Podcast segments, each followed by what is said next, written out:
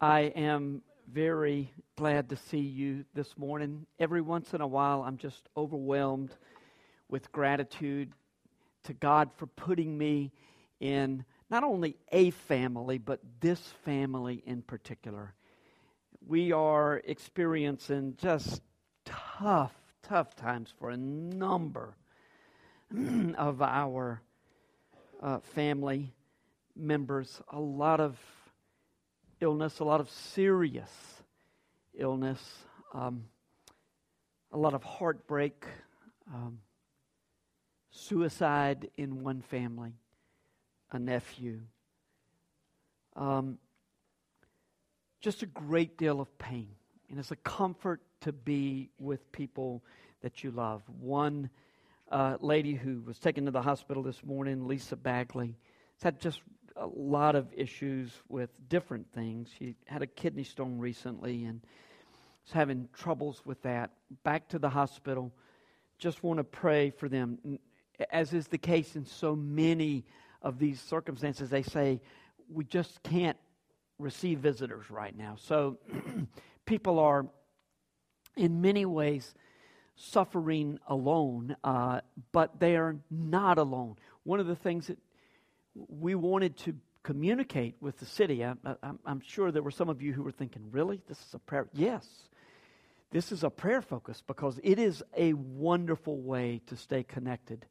And I, I get things as they happen, so I see immediately. If you post a prayer request on the city, I get it via email, and so I can pray immediately. So, I hope that you will stay connected that way. I, I, I, don't typically respond. Every once in a while I will, but I'm afraid I'll miss somebody, and so consequently I don't, you know, respond. And then I don't want anybody thinking I'm, I, I, well, you responded to that one, but not this one. But, but I wish you would. We can't, not everybody can respond every time, but please do when the Lord prompts you to just respond and say, um, lifting you up in the Lord. And let's stay connected in that way.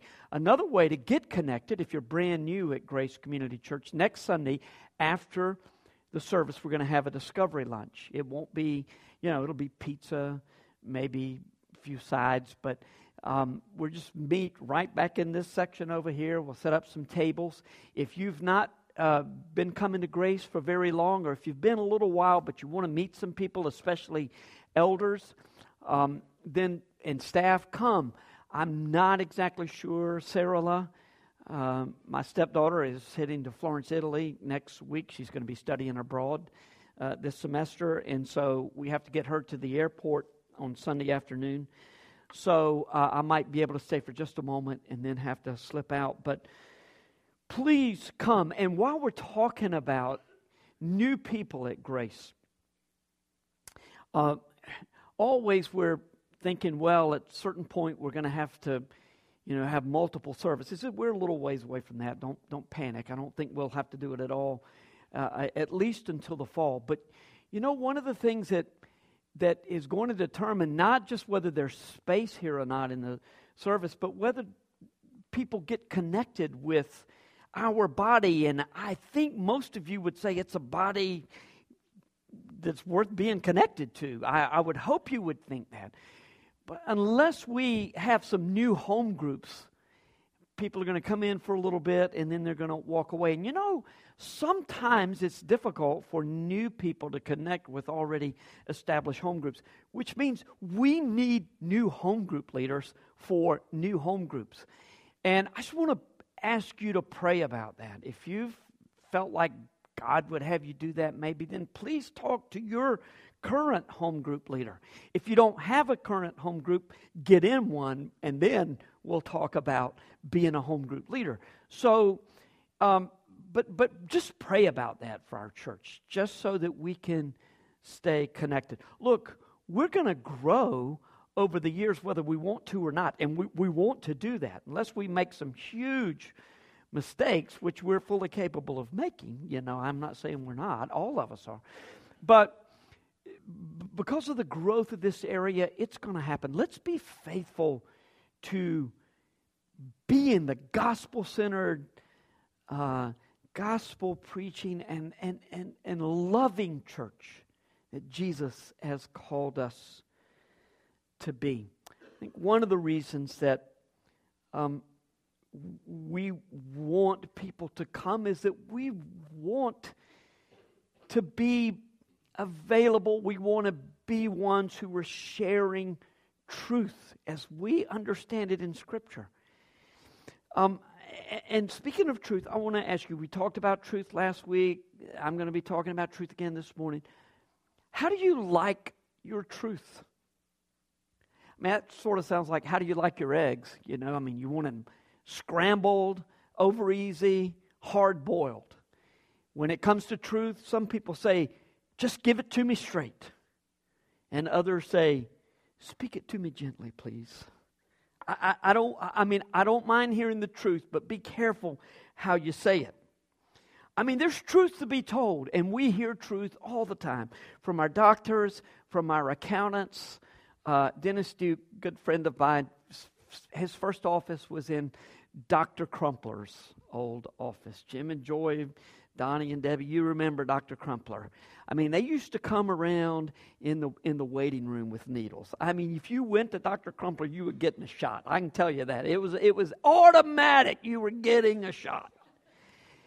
And so when I went to see Dennis, he was in that office, and I said, Oh man, it's painful for me just to come in this office. I have so many memories. And he said, A lot of people tell me the pain I give them is a lot worse than Dr. Crumpler did. and indeed, you may hear some unpleasant truth when your accountant talks to you in about a month or so. Um, we get truth uh, from traffic reports, from our families, with regard to all sorts of matters in our lives, and we could go on and on. There are at least two aspects of this massive truth exchange that's going on that are happening every day. First, some of the truth that we hear is really an, it's a matter of opinion or preference. You know, someone says, Well, I want to tell you the truth. You better take this job instead of that job. A lot of you were saying, Man, I wish I had one job offer, not, not two. But people tell you, I'll tell you the truth. You better do this instead of that. Or, you know, honey, you talk too much at dinner tonight. At this business dinner, you just talk too much. I see that conversation has occurred in, uh, in a number of homes here. Um, I mean, there may be a measure of truth in, in, in such a proclamation, but there may be a good deal of uh, preference or opinion as well. The second thing about the truth exchange that's occurring, and, and it can be challenging, is that we tend to tr- speak the truth in the ways that we want to receive it. So, when a person who likes to hear it straight is given truth to someone who wants to hear it in a more gentle manner, you know, a straight talker speaks truth to a gentle soul. Well, you can imagine there are hurt feelings. And at the same time, when a gentle soul skirts the truth or just is very careful. That, You know, the, the other person say, just tell me what you want to say, man. Just give it to me straight. And it takes a long time to figure that out sometimes. Well, the title of today's message is The Tender Care of the Truth Teller. now, appropriate wording here in, in, in, a, in a true title, the word the, the second time in front of the truth teller, the T would not be capitalized, but there's a point here. We're talking about the truth teller. Now, none of us qualify as the truth teller, but of course, Jesus does. And when I say Jesus as the truth teller. We're talking about, I'm talking about Jesus representing the Godhead, the full representation of the Godhead bodily on earth Father, Son, and Holy Spirit. Last week, as we were going through the first part of Mark 6, we observed Jesus and his followers boldly preaching the truth. And in fact, they were willing to suffer for their truth telling. And in the case of John the Baptist, suffered the ultimate persecution. He lost his life. I, I, didn't say this last week, but I was reading about John and Herod. It said um, uh, Herod, John lost his head and kept his conscience. Herod kept his head, but he lost his soul. John was willing to pay the ultimate price for telling the truth. when we speak in Jesus' name, it's the same as Jesus speaking. So if we're going to speak in Jesus' name, we need to understand his heart for the people that he talked to, that he told the truth to. And look, Jesus told it straight over and over and over. I mean, you read it, and, and if, if, you're one of the more gentle purveyors of truth, which I, you know, tend to be a little more uh, diplomatic, you think, wow, I don't think I would have said it like this. But it's Jesus. What are you going to do? You're not going to correct him and rebuke him, although the disciples try to in our text today. Um, it, but if we're going to represent Jesus best, we need to understand his heart, not only for the truth, but for the people to whom we are sharing truth, if we're going to share truth.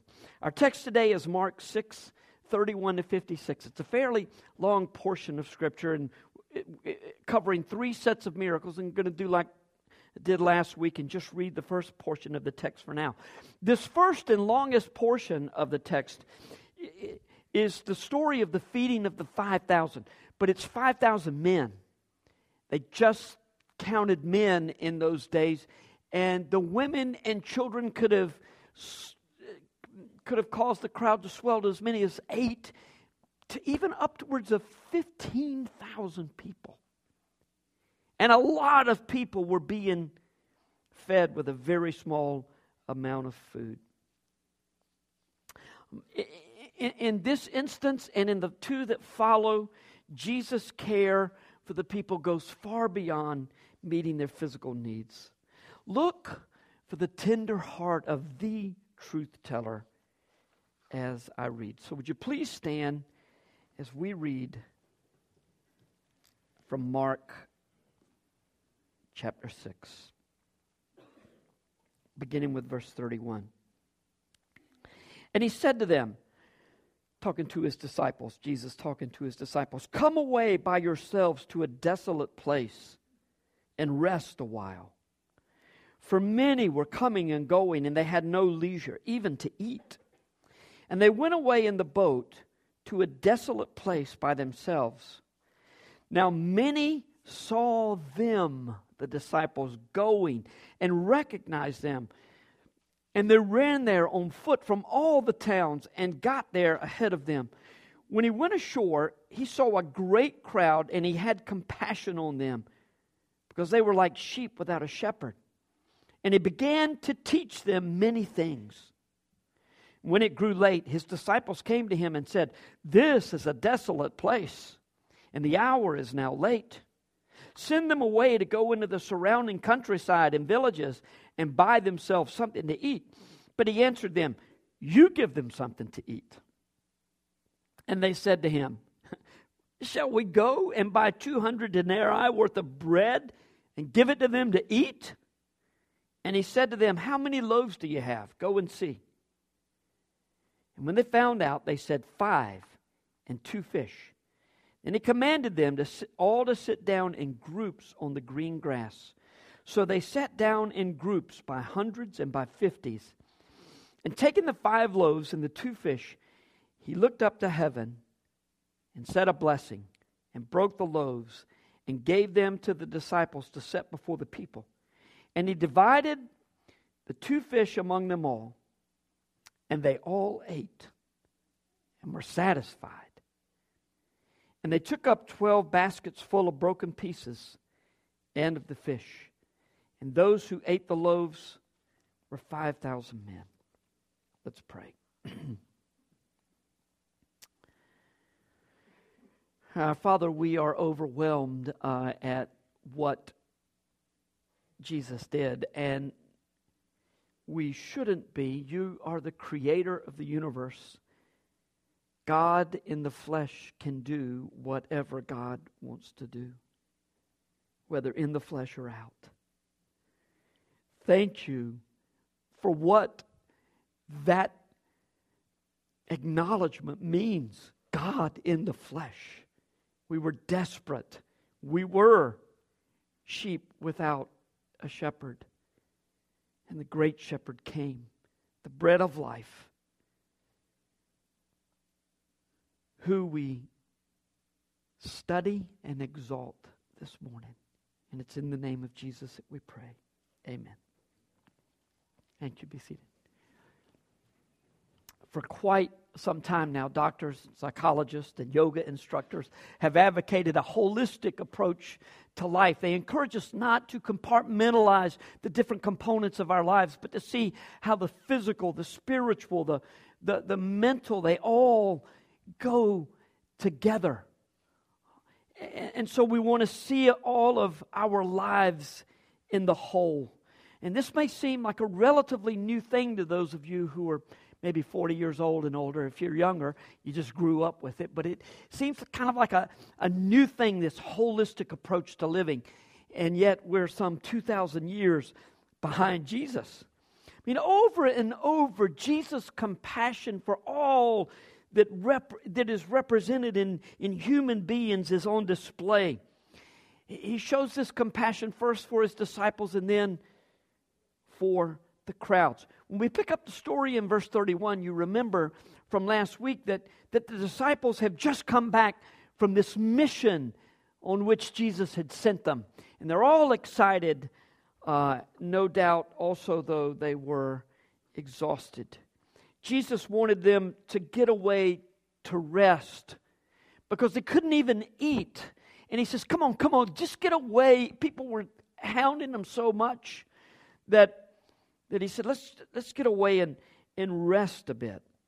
So they got in a boat, and apparently they rested on a boat. Now, that would be Allison's dream for tomorrow. Just to get in a boat out on Jordan Lake, or as my kids used to say when we would come down here from the mountains, we're crossing the Jordan River, you know. and she would love to just sit out there on a boat and get as red as the sun will allow her to be. And that would be peaceful and restful. Well, perhaps they did it here. Mm, there's enough wiggle room in the text. Maybe they got to shore uh, and, and, and rested somewhere on, on land. Either way, the crowd was waiting for them when they were done with their short break. You get the sense that that the mission that the disciples had gone on had caught the attention of the people. And now there's not only one miracle worker, there are 13, including Judas. Judas, you're going to have to deal with that somehow. I don't know how, but but but 13 of them are are healing people and casting out demons. And so the crowds just continue to grow and grow. And don't you know the disciples were tired it's not too, dif- it's not too difficult, though, to imagine that they were struggling with pride as well because of all the great things that God had done through them. You know how that is. You say, Lord, I am totally incapable of doing this. And then the Lord does this great thing through you. And it's like, well, now, I'm better than I thought I was, you know? So Jesus, I'm sure, wanted them to gain a little bit of perspective. Apparently, the crowds were not yet aware that everything that had been done and would be done in the future by him or by his disciples was intended to point people to Jesus. It was, in fact, Jesus who recognized the deep needs of the people. And he began to teach them the word. That's interesting, isn't it? He saw their needs. They were coming to him sick, desperate, demon possessed. He saw their needs and he began to teach them. Now, that was probably not the reasons that the large crowds had gathered. And speaking of large crowds, just think about this. All of the local towns, Capernaum, uh, Gennesaret, Chorazin, Bethsaida, all of these or Gennesaret, it's a region, Chorazin, uh, a town. All of these towns were, were somewhere in the one to 3,000 range. And now we're just, just uh, as, a, as a wild guess, let's say 10,000 people are out in this desolate place. You can imagine how much pressure there was on Jesus and on his disciples when all of these people wanted help. But Jesus taught them, and surely some responded. Now, isn't that the way it is with us a lot of times? There's something that, that causes us to, to that drives us to Jesus. Some physical, material need that we have that drives us to Jesus. We become desperate with a lost job or a, a relationship going sour. And we turn to the Lord.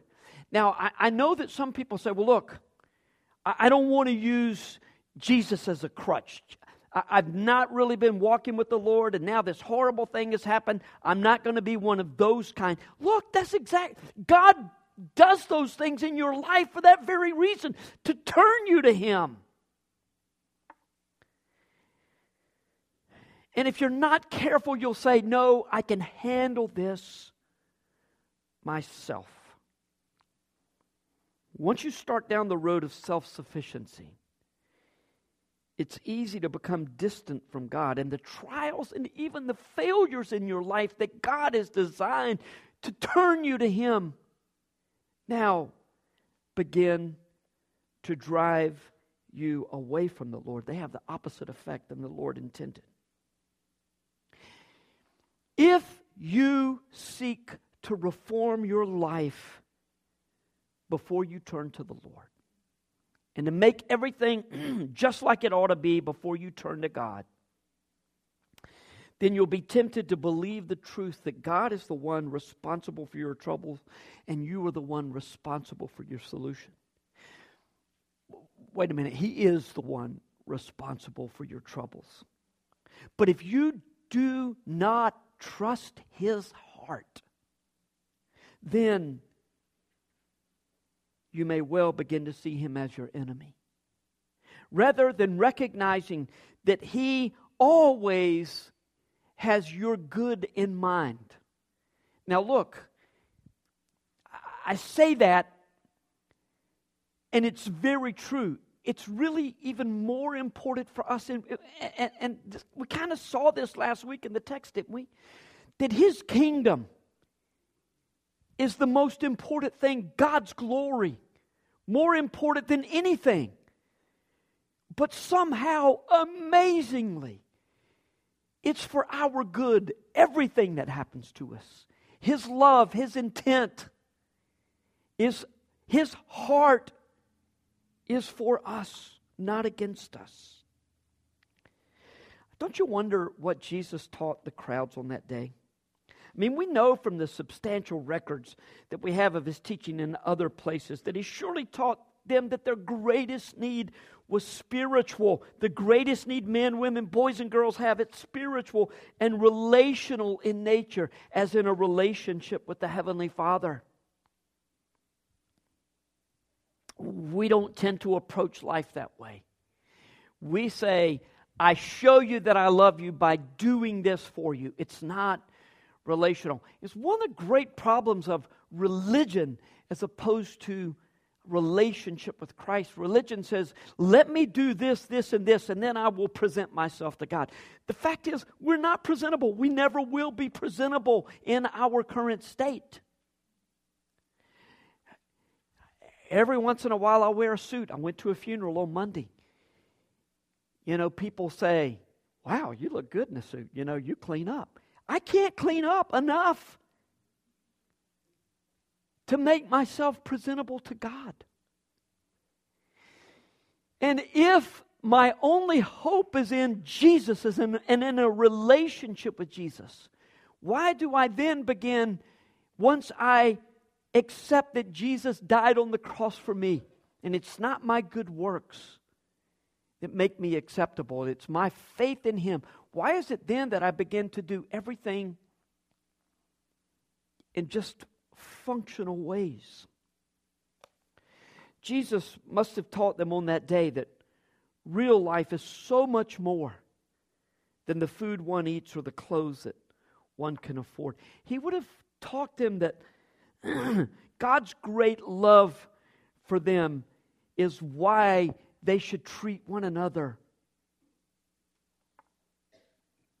as He treated them. And in the same way that you cannot judge a person's relationship with God based on how much or how little he has. And that, that was not only a big deal in that day, it's a big deal in our day. We look at somebody with, without very much and with, with a lot of troubles, and we say, wow, wonder if God is punishing them. I hope that thought never crosses your mind. I really do. You can't tell squat from that. You don't know what a person's relationship with God is like based on what he or she has. And by the way, the, the, the people who preach the prosperity gospel and, and are so wealthy, you know where the, the money comes from, don't you? The poor. Hoping that life will be better, my life will be better. And Jesus is saying, ain't about that. And, and in the same way, you can't judge a person's relationship on the basis of what they're going through. You cannot judge God's love for you based on what you're going through.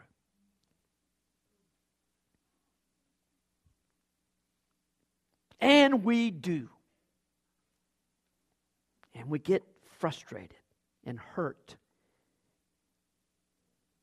and anything seems to put us in the wrong way.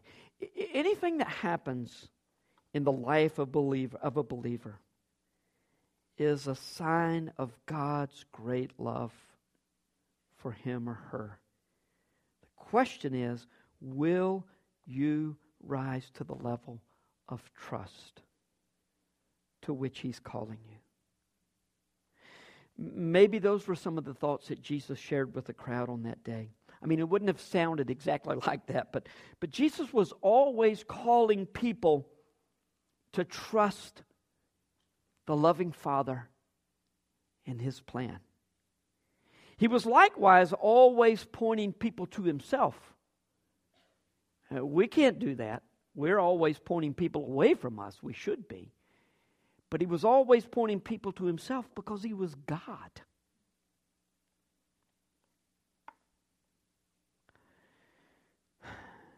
Jesus always told the truth but he did so with a tender heart of mercy, as a shepherd whose heart tenderly cares for the sheep. He cared so deeply for them that he taught them for a long, long time. And my heart is so great toward you that we're just going to extend this today. And I'm going to teach for a long, long. No, I'm just kidding. It will depend on who's still here when I finish teaching. Well, the whole crowd was there that day, and apparently they were so deep in thought that they were not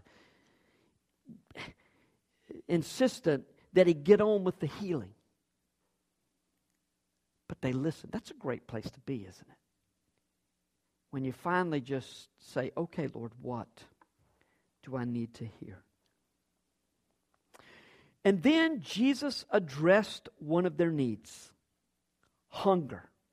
Actually, it was the disciples who saw the need and brought it to the Lord.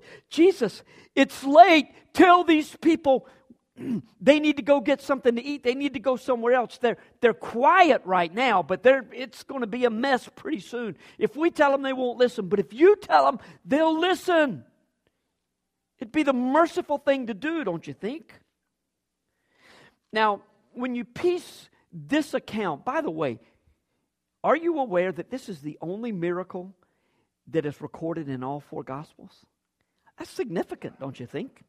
It's significant. This is the only miracle that's recorded in all four Gospels. And when we piece it all together, this event most likely occurred somewhere around March or April, the only time of the year where there's green grass in that particular section. First time I ever went to Israel was in March, early March. It was spectacularly beautiful in Galilee. The, the green grass, the red poppies. So probably it's that time of the year, and it was somewhere four to five in the afternoon when the disciples came to him and said, We need to get these people moving. Now, Jesus' answer didn't, didn't really sit well uh, with the disciples. You give them something to eat. That ever happened to you? You know, you say, Lord, somebody needs to do something about so and so. There's a need here. And the Lord says, Yeah, right. You do it. Uh, you probably feel about like the disciples did. How? I don't have time. I don't have resources. I just what? What do you What do you want from me? Now, don't you just imagine that when Jesus said, "You do it," there's a little upward turn of the mouth. You know, he's kind of like, "All right, you do it." Um, that exasperated the disciples even more. I mean, nobody had ever seen a crowd like this in. Um, in, in, in, a desolate place in the, in the wilderness like this or in the, in the countryside, let's say. It wasn't desolate, it was a beautiful area. But they um, uh, were, to, to our knowledge, there's nowhere in Scripture that gives us any indication that these guys were experienced in crowd control. They did know, though, that if they didn't get the crowd moving, as my grandfather would say, we're going to have trouble here directly. And Jesus was joking with them. And so they answered sarcastically, Really? Really? Feed them? So we're going to spend three fourths of a year's salary, of a man's salary, to get some bread and feed these people one meal. Well, what do you have? We got five loaves of bread, two fish, measly, salty fish. Then let's get started organize the people. This story mirrors what Moses did for God's people in his day.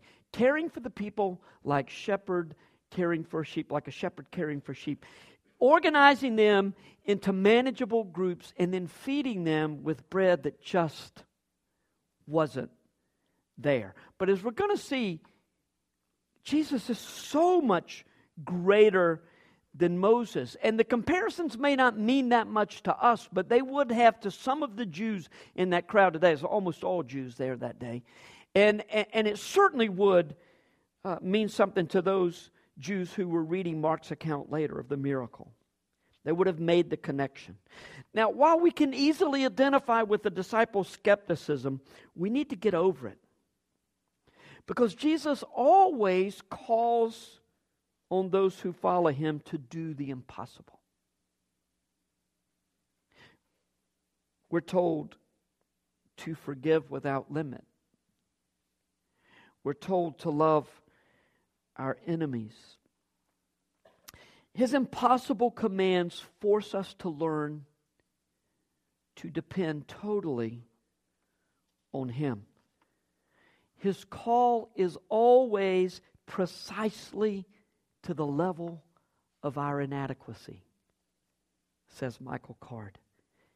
So true. Think about that for a moment. His call is always precisely to the level of our inadequacy. We don't get a lot of rest in this life. We can rest at the end, remember? But it's like we, we, we, we cross one hurdle and then there's another, and then another. And more than anything else, God is calling us to trust. So Jesus blessed the God who brings bread from the ground. He would have given that kind of prayer, and the food was distributed. And you know the story. There was more than enough, barely more than enough, but that's kind of the way of it, isn't it? I mean, you get a get a little bonus from work or you have come into a little bit of unexpected money and you're spending it in 10 different ways and the next day the transmission goes out you know and you don't get the carpet that you had wanted to to get but you've got gas in the car you've got a car that will change gears and you can go back and forth to work and that puts food on the table and only in 21st century west do we take such things for granted it's significant that the text says the people ate and were satisfied. I, I can imagine as they ate this unexpected free meal that their hearts were full, having heard the words of life from the author of life. Can you imagine? I mean, it'd be like us going to a well conceived, a well produced play or film, and then going out with good friends to a meal and, and lingering at the meal. And, and by the way, it didn't cost anything. It was all given to you. It, it, was like that, and, and yet better beyond degrees that we can even imagine. They were deeply satisfied with the whole of the day until they thought, hey, wait a minute. There was no food here, and he fed us. He fed this entire crowd with almost nothing. Now, Jesus' miracle created a stir. Do you think more people in the, in the crowd that day needed to be fed or needed to be healed? I mean, we all need food, right? There are some of you here this morning with some significant medical issues, and my heart just goes out for you, just like Jesus did. And, and he was healing everywhere he could. And by the way, that's a wonderful thing. And I pray for healing for many of you who have these needs, these physical needs. Everybody here to, this morning is going to have to eat. If not today, soon. Again, it's one of those things we take for granted. These people didn't take that for granted. Look, this was a group of, this was a people that not only were concerned about finding food from day to day to live, they didn't know if they could find enough water to get by, fresh water at times.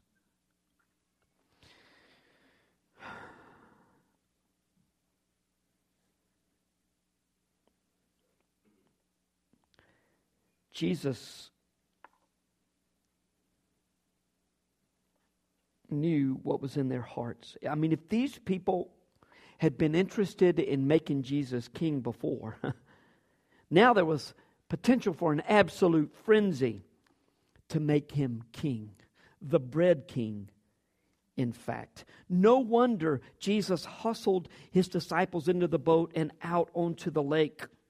He didn't want his disciples to be swept up in this messianic fever of saying, Make him king, he's our leader, because that's not why he came. He will come as that one day. But that's not why he came. His deep care and compassion for the needs of the people made him move past the miracles that he had just performed.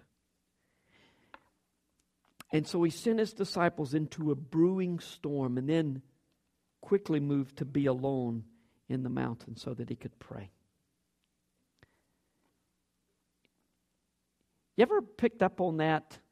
That Jesus sent his disciples into the storm. This was not the fierce kind of storm on Mark in Mark 4 that we read about that, that looked like they would all die, but it was nonetheless frustrating as they were, they were working like mules and had nothing to show for it. All night long they had rowed and didn't get anywhere. But Jesus saw them. Now, now did, he's on the mountain, they're in the, they're in the lake. Maybe on a beautiful, clear day, you can look out there and you can see what's going on but not at night in a storm.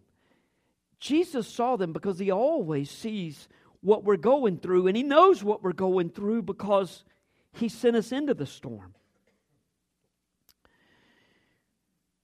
So Jesus sent them into the storm. He sent them in the storm, into the storm. He saw them in the storm, and he went to them in the storm. Does that sound familiar in your life?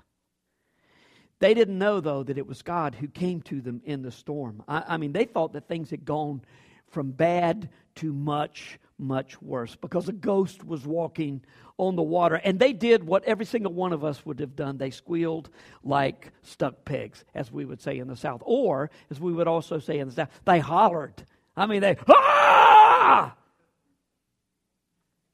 And Jesus immediately identified himself with words that say literally in the Greek, I am no fear.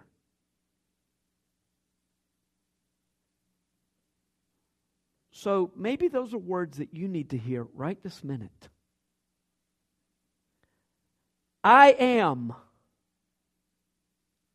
no fear.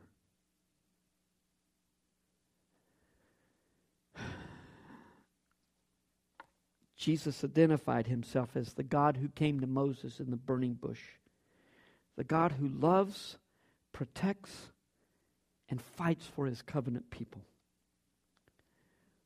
Why were the disciples so fearful? Uh, according to our text, it was because they didn't trust the tender heart of the truth teller. Well, that fits nicely with the title of the message, but it's true. They didn't trust the one who had given them words of life, words that reminded them that this life is not all there is, and words that reminded them that their heavenly Father cares deeply for them, even when life says otherwise, and even when they fail to believe. That's convicting, isn't it? The disciples had set out for Bethsaida on the northeast corner of the Sea of Galilee as you look at it on the map. But they only made it to Gennesaret, which is on the northwest corner of the day, maybe because of the storm. You know, maybe that's just as far as they could get. They just cut off a little corner of the lake. And later in the day, we read in John 6 that they went to Capernaum. You know, the, the gospel writers weren't so much concerned with chronology of events as they were creating uh, themes that we could get in chunks and understand in chunks of truth. It was well connected. But, but this seems to be uh, both here and in John 6 boom, boom, boom. This is what happened. He feeds the 5,000. They get into the storm on the night, eh, on the lake in the night. Jesus comes to them. And, and then the next day, they come to these crowds that are, that are coming to Jesus to have their physical needs met and spiritual needs, as in people being uh, demon possessed. And then Jesus has a conversation with the crowds. Um, it's not recorded in Mark. And by the way, what a, what a beautiful word that, that Jesus' compassion just overwhelmed him and he healed and he met the needs of the, of the people there. But then he begins to have a conversation. It's not recorded here, it is recorded in John 6. Um, I, there's just no way we have time to go over to John 6 and look at all of that. But if you're in home group, you're going to think about that extensively. And I just want to give a summary of what Jesus said to the people in John 6. For the most part, up to this point, uh, Jesus' interactions with the crowds has been all positive. They listen to him, he meets their needs. It's, they're very pleased with him. And most of Jesus' negative comments have been reserved for the religious leaders who were smug in their misunderstanding of the truth and in their self righteousness. Now, Jesus is going to begin to challenge those who thought highly of him. And he's saying, Look, I'm not sure you're getting the point here. Well, of course, Jesus knew that. I'm saying that as we would say it. You're not getting the point. There's more than just what is in front of our faces about life. So, summarizing what transpired as recorded in John 6. First of all, Jesus rebuked the people for looking to him to satisfy their personal needs and desires. Now, look, we, we all have needs and we're driven to meet those needs. It's not that that's wrong, but this seemed to be the end game for these people. All they wanted was Jesus to just, you know, it, you know the old old prayer. You've prayed it yourself many times. Lord, if you will just get me out of this one jam, I will do this and that. It's kind of like a bargain that we're trying to make with God. And people who were healed, made better, whatever, I'm certain were grateful for what Jesus had done, but they didn't take the next step. They didn't go to the next place that they wanted, that Jesus wanted them to. And, and, and, Jesus told them directly in John 6, He said, Look, you're following me, not, not because the gifts, the, the miracles that I do authenticate the message that I'm preaching. But you came to me, or you're coming to me now because I gave you food to eat and your stomachs were filled. So Jesus challenged them to pursue Him, not for food that sustains the body, but because He has the words of life. Second thing that He said to them in John 6 is that he presented himself to the crowds as the bread of life. Over and over, it's recorded in the, in the Gospels. It's very clear to us in John. It's not as clear in the other three Gospels, but it's there where he says, I am. Again, connecting himself with Yahweh from Exodus 3 4. He's already done it in the Mark text today. I am, no fear. It's not written quite like that in our text, but in John it's written over and over, and he says, I am the bread of life. He contrasted himself with Moses, essentially saying that, you know, it wasn't Moses that gave the people manna, it was God. And since I am God, I am the one who fed the people then. I'm feeding you now, and I'm telling you there is more to life than the bread that goes in your mouth and into your stomach. Since he was God, he was fully within his rights to address them as directly as he did. How directly? Well, Jesus called his followers to commune with him at the most intimate levels. John 6 records these difficult words. Imagine that you're in the crowd and you hear this that day. Truly, truly, I say to you, unless you eat the flesh of the Son of Man and drink his blood, you have no life in you. Whoever feeds on my flesh and drinks my blood has eternal life, and I will raise him up on the last day. For my flesh is true food, and my blood is true drink. Whoever feeds on my flesh and drinks my blood abides in me, and I in him. Now, you may find this hard to believe, but a lot of people who had been following Jesus to this point walked away that day. I mean, they thought they thought they were walking away because he was crazy. That's why they said, "Man's crazy. I can't I can't do this anymore. I'm leaving." But ultimately, they walked away because he told them truth and they rejected it. Jesus then turned to the 12 and he says, "Do you want to go away also?" in that beautiful confession of Simon Peter Lord, you have the words of life. To whom shall we go?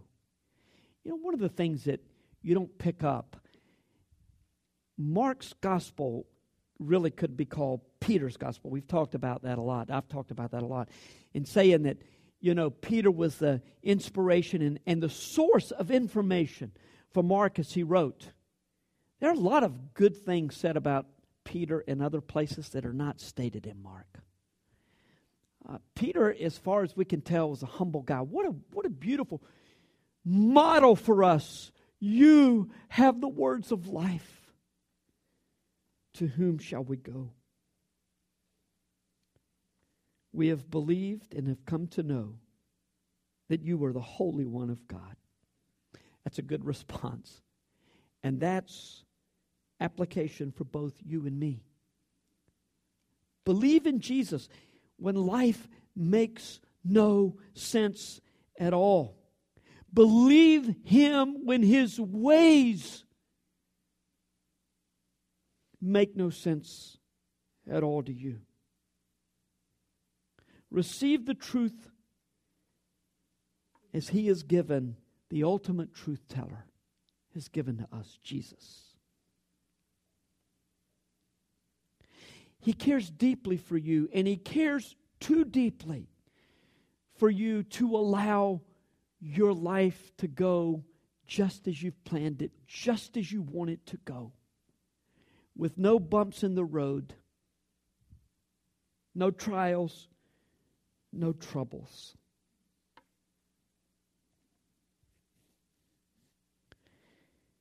He's not going to allow your fleshly desires to get in the way of His kingdom nor will He allow the good things in your life to come at the expense of the food that really matters. Not just the food of God's Word, but nourishment in Jesus Himself. So believe. You don't have to work yourself up into some psychological state of mind Look, the prayer, I, I, I believe, help my unbelief, that's a good prayer. But just accept the word of the Father, just in the same way a child believes his father and mother. Let's pray.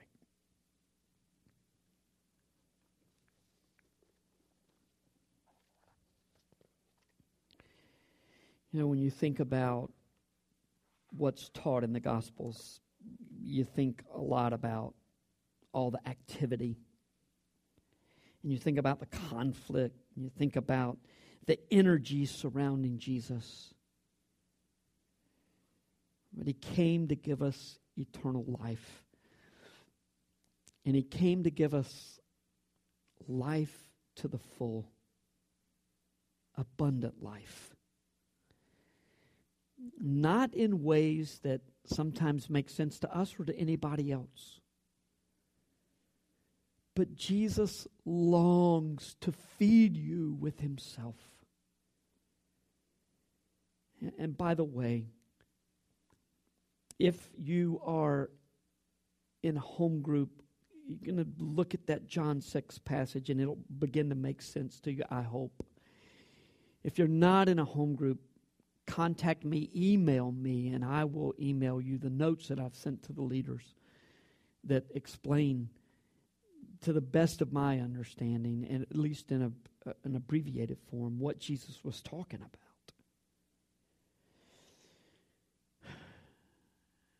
Are you nourished with the bread of life? Or is there something else? Or are there many things that get the full focus of your attention, the full energy of your heart and mind and, and life? Sometimes He brings difficult things. Sometimes He sends us into storms that are designed to turn our hearts to Him.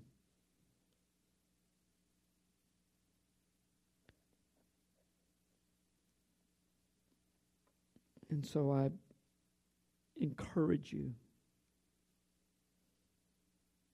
to look to Him and through your tears, if necessary, to say, I trust you. I believe. Help my unbelief.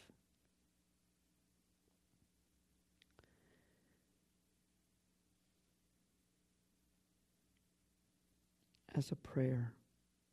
Speak as you go out, remember that the God of the New Testament, the God that came and lived among us, was the same God of Abraham, Isaac, and Jacob.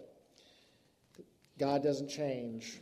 Uh, let's listen to the words of the, of the psalmist, Psalm 27. The Lord is my light and my salvation. Whom shall I fear? The Lord is the stronghold of my life. Whom shall I be afraid? Hear, O Lord, when I cry aloud. Be gracious to me and answer me. You have said, Seek my face, and my heart says to you, Your face, Lord, do I seek. I believe that I shall look upon the goodness of the Lord in the land of the living. Wait for the Lord. Be strong and let your heart take courage. This week, church, wait for the Lord.